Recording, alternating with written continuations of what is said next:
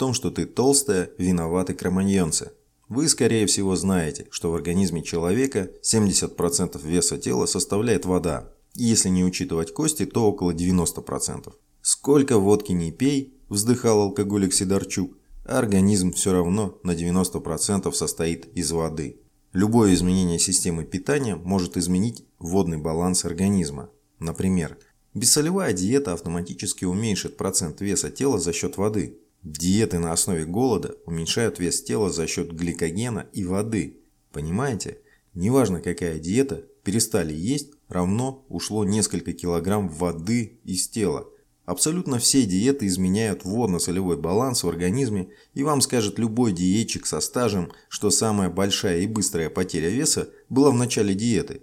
Знаете почему? Первое. За несколько суток сгорел гликоген в организме, который используется в качестве быстрого источника энергии. Второе. Вышла вода при потере гликогена. Это не похудение, это изменение водно-солевого баланса организма. Это тупое снижение веса тела, жир никуда не делся. Радоваться снижению веса только за счет вывода воды – это все равно, что каждый раз радоваться и умиляться, насколько вы похудели после каждого похода в туалет. Вообще всем худеющим полезно знать, за счет чего они худеют, что такое жир, как он расходуется, что такое водно-солевой баланс и тому подобное. Учите мат-часть. Вот как работает диета. При снижении поступления калорий организм начинает использовать внутренние запасы залежи энергии. Только не обольщайтесь, это не жир, это гликоген, то есть наши с вами мышцы. Затем уходит вода и питательные минеральные вещества. Мышечная масса уменьшается, происходит уменьшение веса, жировые клетки не получают достаточно питательных веществ, сжимаются, происходит уменьшение объемов. Вот так вы получаете первые результаты. Правда, ненадолго. До того момента, когда вы больше не сможете терпеть голод. Почему диета не работает? Основная причина эволюционная. Давным-давно, когда кроманьонцам было нечего есть, а мамонты попадались нечасто, организм за пару миллионов лет удивительным образом эволюционировал. Для того, чтобы пережить голодные периоды, организм запасает энергию в виде жира, так как жировая клетка самая энергоемкая, и в голодные периоды поддержание организма может происходить за счет жировых запасов. Когда вы начинаете голодать, организм после определенного времени воспринимает как сигнал «Ахтунг, ахтунг, пришли голодные времена» и избавляется от самых энергоемких штук, используя их в качестве быстрого источника энергии – это мышцы. При каждом приеме пищи пытается запастись энергией в виде жира, чтобы пережить голодные времена. При таком подходе каждый потерянный килограмм будет состоять из примерно 700 грамм мяса плюс примерно 300 грамм жира – что приведет к неблагоприятным изменениям в композиции тела. Это когда у дамы либо попа слишком толстая, либо ноги, либо живот, руки, у кого как. При этом будет нарушен классический женский силуэт. Есть такие? Уверен, что есть. У мужиков та же самая история, только у них проще. Живот растет, а кончик сохнет. Потом ходят по городу этакие арбузы, чешут пузо, пьют пиво. Тьфу, писать противно.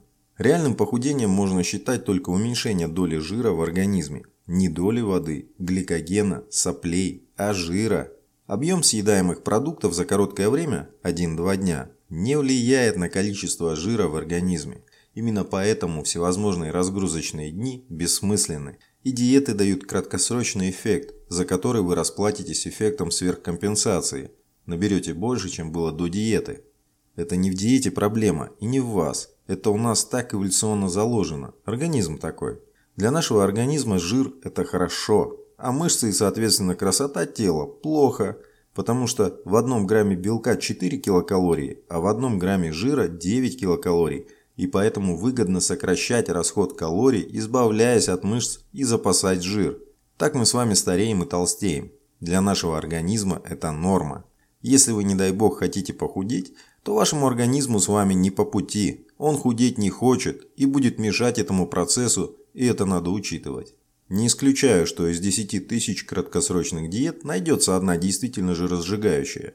Ей я оставил одну сотую процента, ибо теорию вероятности еще никто не отменял. Но я эту диету не знаю. Еще часто спрашивают о скорости потери веса, и многие начинающие бывают в иллюзиях, планируя похудеть на 10 кг за 2 недели. 10 килограмм жира – это ёптить целый поросенок, это ведро сала.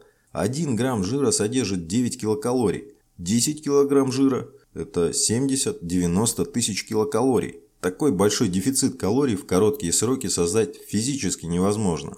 Сразу хочется спросить, а сколько вы растили свой вес? Ну, хотя бы половину этого времени и дайте организму на обратный процесс. Что? Долго?